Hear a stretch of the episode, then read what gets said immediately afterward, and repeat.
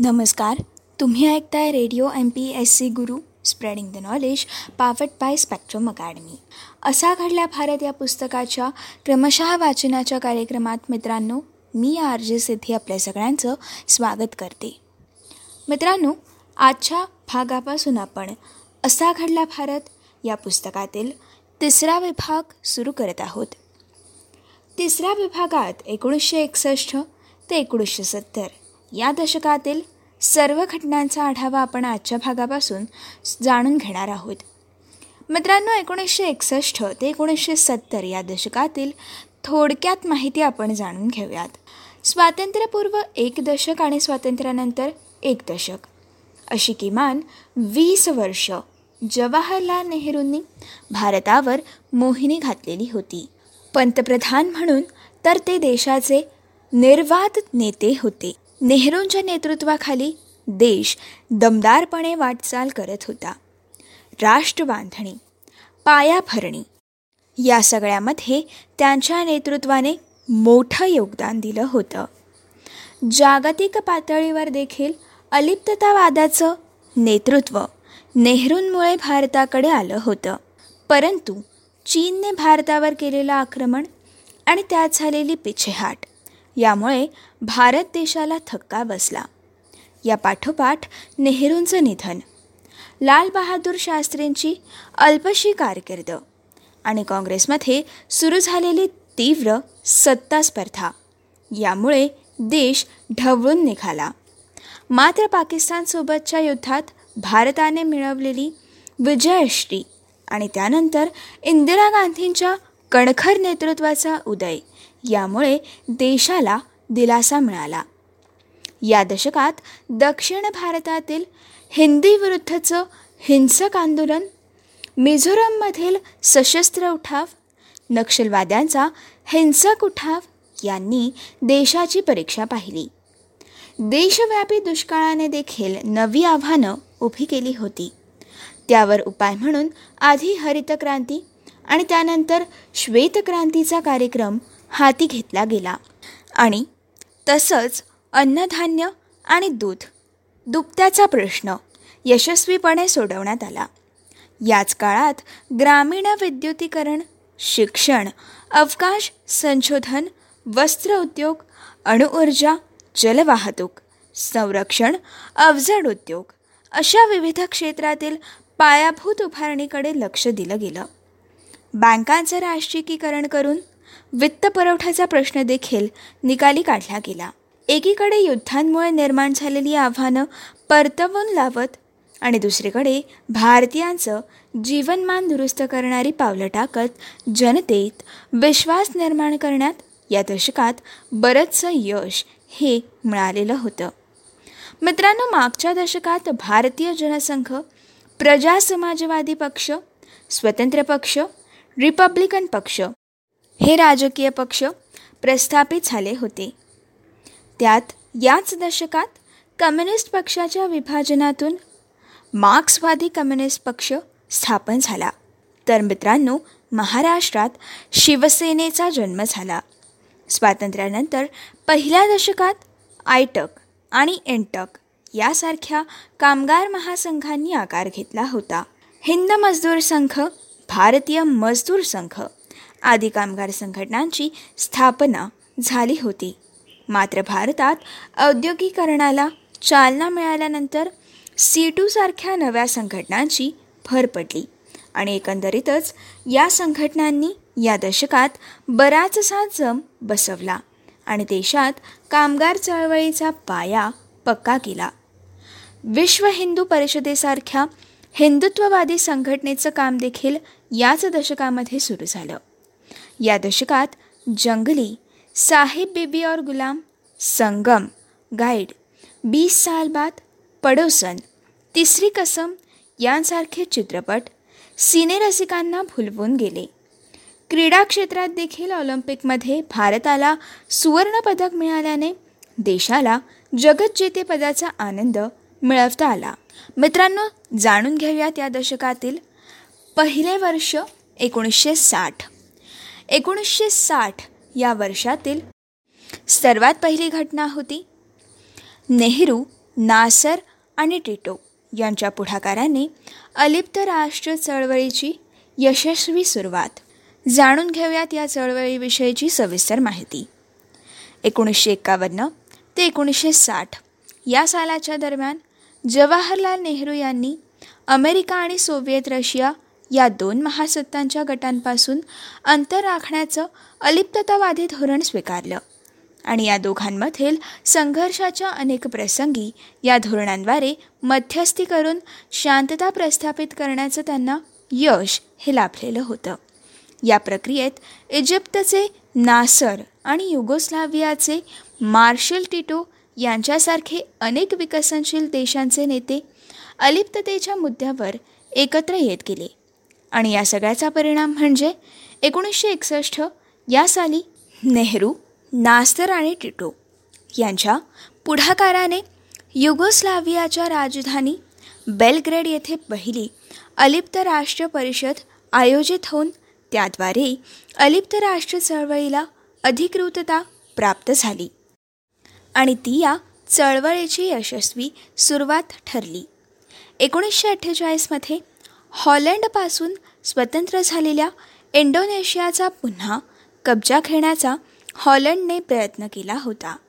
तेव्हा नेहरूंनी हिंदी महासागर क्षेत्रातील राष्ट्रांची परिषद भरवून केलेल्या प्रयत्नांमुळे अंती हॉलंडला माघार घेणं भाग पडलं होतं.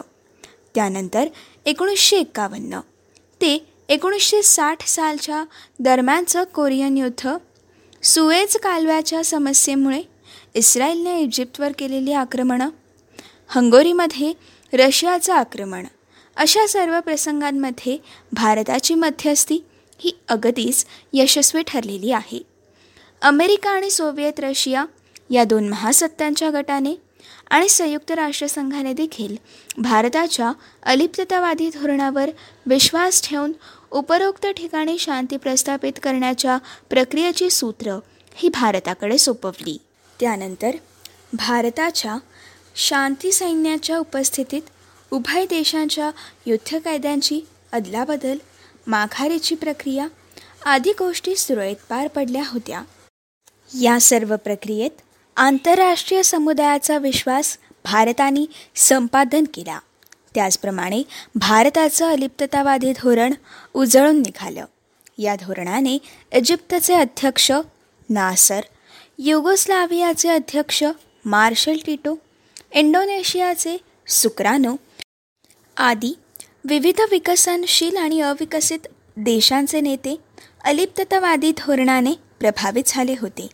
या सर्व घटनांमधून अलिप्तता म्हणजे निष्क्रिय तटस्थता नव्हे तर शांतीपूर्ण सहअस्तित्वासाठी अलिप्ततेने केलेला प्रयत्न हे दर्शवून देण्यात नेहरू यशस्वी ठरले. हे सर्व घडत असताना विविध आंतरराष्ट्रीय आणि विभागीय परिषदांमधून नेहरूंनी आपलं अलिप्ततावादी धोरण स्पष्टपणे मांडलं होतं. आणि विविध देशात ते अंगीकारू देखील लागले होते. स्वातंत्र्योत्तर काळात अलिप्ततावाद हे भारताच्या परराष्ट्र धोरणाचं मुख्य सूत्र बनलं होतं. दुसऱ्या महायुद्धानंतरच्या काळात उदयाला आलेल्या अमेरिका आणि सोव्हिएत रशिया या महासत्तांच्या गटांपासून स्वतंत्र राहणं मात्र उभय गटांशी मैत्रीपूर्ण संबंध स्थापित करणं असं या धोरणाचं स्वरूप होतं. अमेरिका आणि सोव्हिएत रशिया यांच्यामधील स्पर्धेतून झालेल्या शीतयुद्धामुळे जागतिक स्तरावर अशांतता माजण्याचा धोका जवाहरलाल नेहरू यांना सुरुवातीपासूनच जाणवलेला होता. या महासत्तांच्या पुरस्कारातून होणाऱ्या लष्करी करारांमध्ये सहभागी झाल्यामुळे आशिया आणि आफ्रिका खंडांमधील नवस्वतंत्र विकसनशील आणि अविकसित राष्ट्रांच्या पदरात काहीच पडणार नाही. उलट ही राष्ट्र महासत्तांच्या हातातली प्यादी बनून होरपळली जातील अशी नेहरूंची भूमिका होती. ही भूमिका मध्यवर्ती ठेवून अलिप्ततावादाच्या आधारावर या राष्ट्रांचा गट निर्माण करण्याकडे नेहरूंचा कल हा होता. अलिप्त राष्ट्रांच्या गटाच्या अस्तित्वामुळे उभय महासत्तांमधील लष्करी स्पर्धेला आळा बसेल. पर्यायाने जागतिक शांततेसाठी अलिप्त राष्ट्र महत्त्वपूर्ण भूमिका बजावू शकतील अशी नेहरूंची धारणा होती. आणि या धारणेतूनच शांततामय सहजीवनाच्या पंचशील तत्वांच्या आधारावर नवस्वतंत्र राष्ट्रांमध्ये एके घडवून आणण्यात नेहरूंनी पुढाकार घेतला आणि ते जागतिक स्तरावर अलिप्ततावादाचे प्रवर्तक ठरले. या पार्श्वभूमीवर एकोणीसशे चोपन्नमध्ये कोलंबो येथील आशियाई राष्ट्र परिषदेद्वारे नेहरूंनी अलिप्तवादाची संकल्पना जागतिक स्तरावरती मांडली होती. याच परिषदेत त्यांनी शांततामय सहजीवनाच्या पंचशील तत्वांचा पुरस्कार देखील केला. त्यानंतर एकोणीसशे पंचावन्न या सालामध्ये इंडोनेशियातील बाडुंगू येथे आशिया आणि आफ्रिका खंडातील नवस्वतंत्र राष्ट्राच्या परिषदेचा पंचशील हाच आधार ठरला. या परिषदेत एकोणतीस देशांचे प्रतिनिधी सहभागी झाले होते. महासत्तांनी आरंभलेल्या शीतयुद्धामध्ये सहभागी न होण्याचा निर्धार या परिषदेत व्यक्त झाला. तसेच जागतिक शांतता आणि परस्पर सहकार्याला उत्तेजन देण्याचा ठराव करण्यात आला. अशा प्रकारे या परिषदेद्वारे अलिप्तता राष्ट्र चळवळीची पायाभरणी झाली. यानंतर एकोणीसशे साठमध्ये न्यूयॉर्क येथे नासर सुकार्नो मार्शल टिटो आणि खानाचे नेते नक्रूम आणि जवाहरलाल नेहरू यांची भेट होऊन झालेल्या चर्चेमधून अलिप्तता राष्ट्र चळवळीला अधिकृत स्वरूप देण्याच्या दृष्टीने एक पाऊल हे पुढे पडलेलं होतं. मित्रांनो इतकी सर्व तयारी झाल्यानंतर एकोणीसशे एकसष्ट या सालामध्ये नेहरू नासर आणि टिटो या त्रयीच्या पुढाकाराने युगोस्लावियाच्या राजधानी बेलग्रेड येथे पहिली शिखर परिषद पार पडली होती. आणि मित्रांनो ही चळवळ विधिवत सुरू झाली होती. या परिषदेत तीसहून अधिक देशांचे प्रतिनिधी सहभागी झाले होते. नंतरच्या काळात या चळवळीचा विस्तार होऊन आशिया आफ्रिका युरोप आणि दक्षिण अमेरिकेतील विकसनशील देश देखील या चळवळीत सहभागी झाले होते. या परिषदेपासून नेहरू नासर आणि टिटो. ही त्रयी लोकप्रिय तर ठरलीच. आणि त्यानंतर काही काळ अलिप्त राष्ट्र चळवळीचा आधारस्तंभ देखील ठरली. नेहरूंच्या मृत्यूनंतर लाल बहादूर शास्त्री यांनी देखील अलिप्ततावादाचं हेच धोरण अवलंबलेलं होतं. भारत पाकिस्तान युद्धात सोव्हिएत रशियाने मध्यस्थी करून ताशकंद येथे शांती करार घडवून आणला.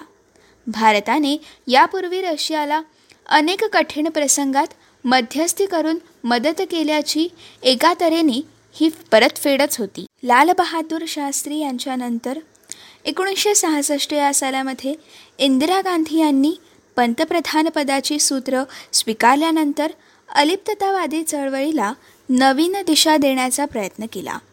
एकोणीसशे त्र्याऐंशी या सालामध्ये इंदिरा गांधी यांच्याकडे या चळवळीचं नेतृत्व आलं होतं. त्यांनी पॅलेस्टाईनचे यासर अरफात आणि क्युबाचे फिडेल कॅस्ट्रो यांच्या उपस्थितीत जागतिक स्तरावर निशस्त्रीकरण आणि विकसनशील देशांच्या आर्थिक विकासाचा प्रश्नाचा पाठपुरवठा त्यांनी केला होता. पंतप्रधान राजीव गांधी यांनी देखील हीच भूमिका कायम राखत अण्विक निशस्त्रीकरणाचा पुरस्कार केला. तसंच एकोणीसशे एकोणनव्वदमध्ये बेलग्रेड येथील नवव्या अलिप्त राष्ट्र परिषदेत विकसनशील देशांच्या आर्थिक विकासासाठी जी फिफ्टीन गटाची स्थापना करण्यात त्यांनी पुढाकार घेतला. एकोणीसशे नव्वदच्या दशकात सोव्हिएत रशियाच्या पतनानंतर बदललेल्या जागतिक परिस्थितीत विकसित आणि विकसनशील देशांमधील आर्थिक संबंध. हा या चळवळीचा केंद्रबिंदू बनवण्यात भारताने महत्त्वाची भूमिका बजावली.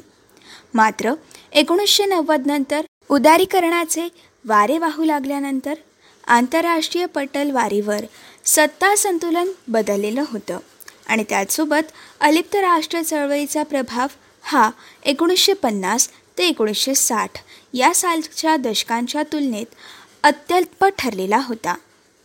मित्रांनो ही होती नेहरू नासर आणि टिटो यांच्या पुढाकाराने अलिप्त राष्ट्र चळवळीची यशस्वी सुरुवात झाल्याविषयीची सविस्तर माहिती. आता आपण एकोणीसशे साठ या दशकातीलच आपली पुढील महत्त्वाची घटना जाणून घेणार आहोत. ही घटना म्हणजे एकूण एक हजार पाचशे एकोणपन्नास बोलीभाषांची नोंद करणारी एकोणीसशे एकसष्ट या सालची जनगणना. मित्रांनो जाणून घेऊयात एकोणीसशे एकसष्ट या सालच्या जनगणनेविषयी सविस्तर माहिती. स्वातंत्र्यानंतरची दुसरी जनगणना ही दहा फेब्रुवारी एकोणीसशे एकसष्ट रोजी सुरू केली गेली होती. या जनगणनेनुसार भारताची एकूण लोकसंख्या ही तब्बल चौवेचाळीस कोटींच्या जवळपास पोहोचलेली असल्याचं दिसून आलेलं होतं. एकोणीसशे एक्कावन्नपेक्षा ही जनगणना अधिक व्यापक माहिती गोळा करणारी होती. त्यामुळे प्रश्नांचं स्वरूप आणि काही संकल्पनांमध्ये देखील फरक केले गेले होते. या जनगणनेत प्रथमच भारतात बोलल्या जाणाऱ्या विविध बोलीभाषांची देखील नोंद केली गेली होती. त्यानुसार भारतात एकूण एक हजार पाचशे एकोणपन्नास एवढ्या बोलीभाषा बोलल्या जात असल्याचं निष्पन्न झालं होतं.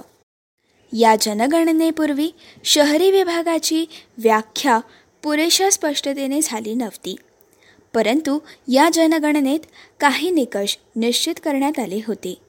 जसे की नगरपालिका महानगरपालिका कॅम्प आणि अनुसूचित नगराचा शहरी भागात समावेश हा होताच. त्याशिवाय आणखीन काही निकष लावण्यात आले होते. उदाहरणार्थ पाच हजारांच्या वर वस्ती असलेल्या आणि किमान पंच्याहत्तर टक्क्यांच्या वर लोक जिथे अकृषक क्षेत्रात काम करतात अशा भागात राहणाऱ्यांची समावेश हा शहरी विभागात केला जाऊ लागला होता. या जनगणनेदरम्यान असे सर्व निकष लावून शास्त्रशुद्ध पद्धतीने नोंद करण्यात आली होती. एकोणीसशे एक्कावन्नच्या जनगणनेपर्यंत एखादी व्यक्ती विवाहित आहे आणि अविवाहित आहे. इतपतच ढोबळमानाने माहिती गोळा केली जात होती. परंतु एकोणीसशे एकसष्टच्या जनगणनेत मात्र विवाहितांसोबतच घटस्फोटीत विभक्त राहणारे किंवा कधीही विवाह न केलेले अशा सर्व वर्गातील व्यक्तींची नेमकी नोंद करण्यात आली. शरीर विक्रय करून गुजारण करणाऱ्या स्त्रियांनी देखील वरील वर्गांपैकी एका वर्गवारीची निवड करून त्यानुसार त्यांची नोंद करण्याची मुभा ही त्यांना देण्यात आली. मित्रांनो या जनगणनेतील ठळक वैशिष्ट्ये आता आपण जाणून घेणार आहोत. या जनगणनेत एकूण लोकसंख्या ही त्रेचाळीस कोटी ब्याण्णव लाख चौतीस हजार सातशे त्र्याहत्तर एवढी होती. तर शहरी जनसंख्या ही सात कोटी एकोणनव्वद लाख छत्तीस हजार सहाशे तीन एवढी. तर ग्रामीण जनसंख्या छत्तीस कोटी दोन लाख अठ्ठ्याण्णव हजार एकशे अडुसष्ट एवढी होती. यामध्ये एकूण बोलीभाषा या एक हजार पाचशे एकोणपन्नास तर साक्षरतेचं प्रमाण अठ्ठावीस पॉईंट तीस टक्के एवढं होतं. मित्रांनो ही होती आजच्या भागातील असा घडला भारत. या पुस्तकातील आजच्या भागातील सविस्तर माहिती. पुढच्या भागामध्ये आपण एकोणीसशे एकसष्ट या सालातील पुढील महत्त्वाची घटना जाणून घेणार आहोत. ती म्हणजे भारत सरकारने केलेल्या लष्करी कारवाईनंतर गोवा पोर्तुगीजांच्या दस्यातून कसा मुक्त झाला? मित्रांनो असेच काही वेगवेगळे कार्यक्रम आणि वेगवेगळ्या कार्यक्रमांमधून भरपूर सारी माहिती आणि भरपूर साऱ्या रंजक गोष्टी जाणून घेण्यासाठी ऐकत रहा तुमचा आवडता आणि लाडका रेडिओ ज्याचं नाव आहे radio M P S C Guru spreading the knowledge powered by Spectrum Academy.